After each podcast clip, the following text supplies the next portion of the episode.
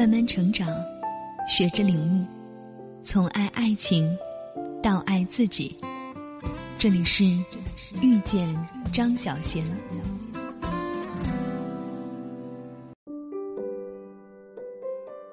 欢迎来到遇见张小贤微信公众平台，我是主播天哥。最近豆瓣上有一个热帖：如果你能穿越见到十八岁的妈妈，你会和她说什么？下面基本是清一色的回答：别嫁给我爸。作为女性。我们总是更容易和母亲形成共情，面对她艰辛的人生，我们的感情往往十分复杂。一方面，我们心疼她的艰难处境，甚至将拯救母亲、改变母亲的命运当做自己的责任。我朋友曾说，他小时候的愿望就是长大之后要带母亲离开动辄打骂的父亲，离开那个令人窒息的家。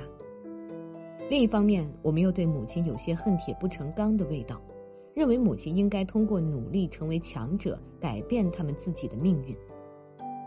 在这两种情感交织之下，我们并不能真正理解母亲的难处，却又将自己的人生与母亲紧紧捆绑在一起，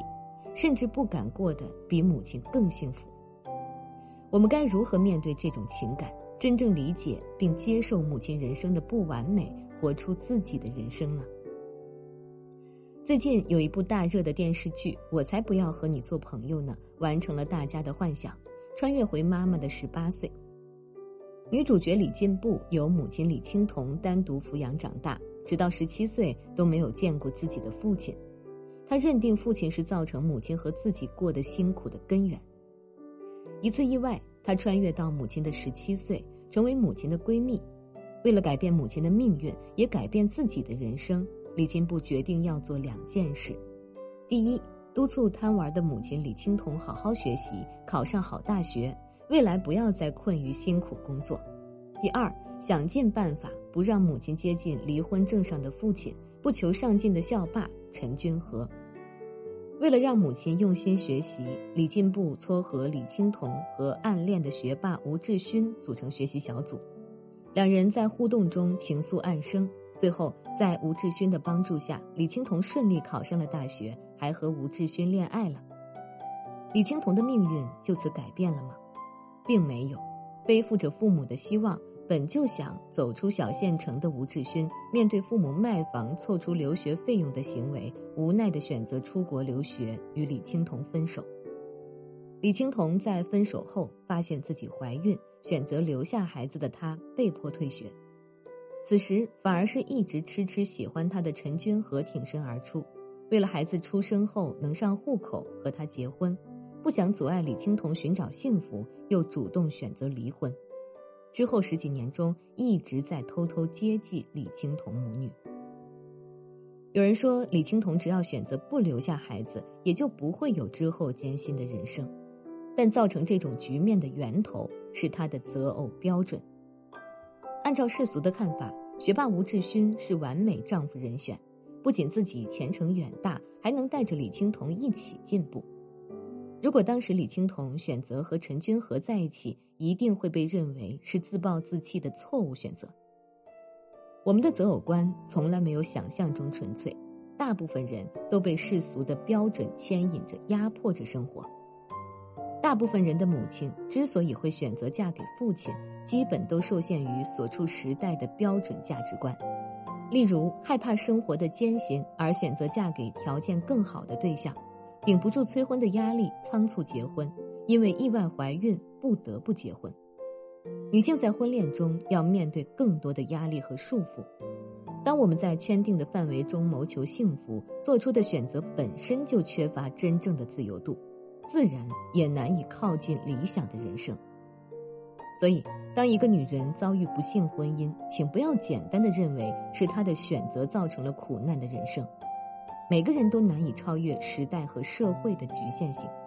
更不要说在命运的偶然性带来的无常面前，你我大都是无能为力的。当我们谈论起一个困于不幸婚姻的全职妈妈，总是会下意识地认为，她的问题在于缺乏经济能力，更缺乏独立生活的勇气。事实真的是如此吗？在电影《找到你》中，姚晨扮演的精英女律师李杰坚信，只要自己足够优秀，就能给孩子提供好的生活条件，兼顾事业和家庭。他认为，重点大学毕业却选择成为全职妈妈的朱敏，因为离婚而失去孩子的抚养权，是不值得同情的行为。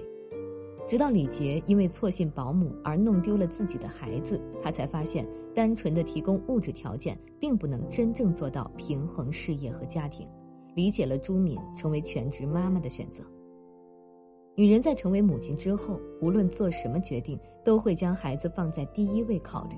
怕孩子得不到好的照顾而成为全职妈妈，怕孩子无法拥有完整的家庭而选择不离婚。怕孩子没有足够好的物质条件而选择做职场妈妈，这些同样是母亲的用心良苦，值得被尊重。但近些年，社会上普遍存在着对全职妈妈的轻视和鄙夷。在《三联生活周刊》的“他们不应被全职妈妈界定”一文中，有一位妈妈说：“为了照顾孩子，从未想过成为全职妈妈的她，不得不辞职。”却花费了几年时间，才有勇气告诉自己的母亲这个事实。在“妇女能顶半边天”的论调下，很多女性都会以做全职妈妈而感到羞愧，社会也不愿予以理解。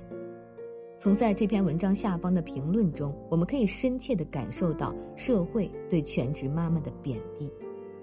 李青桐的父亲曾说：“这天底下最苦最难的事，就是给别人当妈。”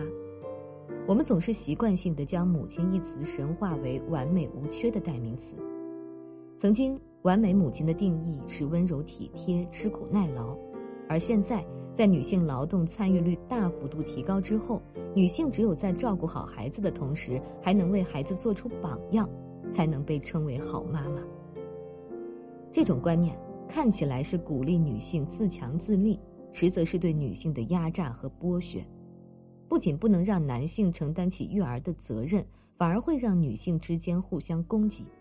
女性的权益更加无法得到保障，自身价值也更难实现。如果女性试图要成为一个完美的母亲，就会承受更多的压力。孩子生病时，你会被自责的情绪淹没；工作和家庭两难全时，你会感到羞愧，也会在他人指责你不是一个好妈妈的时候突然崩溃。无论是选择做全职妈妈，尽力将孩子照顾得无微不至，还是选择做职场妈妈，拼命给孩子更好的物质条件，想要成为榜样，母亲都很难做到尽善尽美。所以，不如放下这种执念，不再以完美的形象要求母亲和自己。这不仅是对母亲的尊重与理解，更是对自我松绑。接受母亲不是神，只是一个会疲倦、会痛苦。会迷茫、会无能为力的普通人，在不幸的婚姻中，母亲如果无法下定决心离开，就容易将所有寄托转移到孩子身上，甚至是对孩子做出情感绑架，要求孩子对自己感恩，负担起自己的人生，而孩子也往往无力离开这种感情模式，既因为可怜母亲被迫对母亲负责，又不断试图离开母亲传递的负面影响。在电影《春潮》中，母亲一辈子都在用悲壮心态不停的自我牺牲，却又不断咒骂身边人，诉说丈夫的劣行，含沙射影的说女儿不懂得感恩自己的付出，骂她不要脸。而女儿拒绝理解母亲的艰辛，也拒绝正视父亲的问题。为了反抗母亲的控制，她总是通过压抑的方式释放自己的恨意，将烟头按在饺子皮上。破坏水管，从而逼迫母亲的朋友从家中离开，甚至生下了一个不知道父亲是谁的孩子。在这种相爱相杀的环境中，母亲和他都无法获得幸福。女儿想要离开母亲，却又依赖于让母亲照顾自己的孩子。我身边也有这样的朋友，母亲将所有的注意力都放在他的身上。为了让女儿过上自己设定的理想人生，母亲不断通过情感绑架的方式，让女儿练习乐器、做不喜欢的工作，逼迫女儿去相亲。而我也看着他一次次试图通过留学改志愿，将副业发展成正职，失败后，从哭诉着“是我妈不让我走，我也怕我走了她没人照顾”，到最后不得不承认是自己没有勇气离开母亲划定的路线。有时候，我们将自己的痛苦原因推给父母，是因为我们没有勇气为自己的人生负责。所以我们责备母亲，因为忙于工作让我们缺乏安全感；责备母亲总是抱怨父亲，让自己活得压抑又痛苦；责备母亲的高压教育，让自己变得软弱。作家詹姆斯·鲍德温理解自己的继父，是因为作为黑人，在生活中不断受挫而变得暴躁易怒，所以不会将继父描述成无耻之徒。他说。如果你一个人不去面对自己的过去，你不去面对自己过去那些难以面对的东西，你是很难成为自己的。理解母亲的难处，认识到母亲已经尽了她自己最大的努力去成为母亲，可以让我们不再为自己的无能为力找借口，直面自己的脆弱、恐惧、无力的内心感受，学会为自己的人生负责。只有这样，我们才能与母亲实现心理上的分离，摆脱原生家庭造成的影响，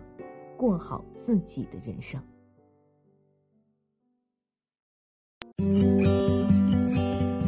本节目由遇见张小贤和喜马拉雅联合出品。更多精彩内容，敬请关注微信公众号“遇见张小贤”。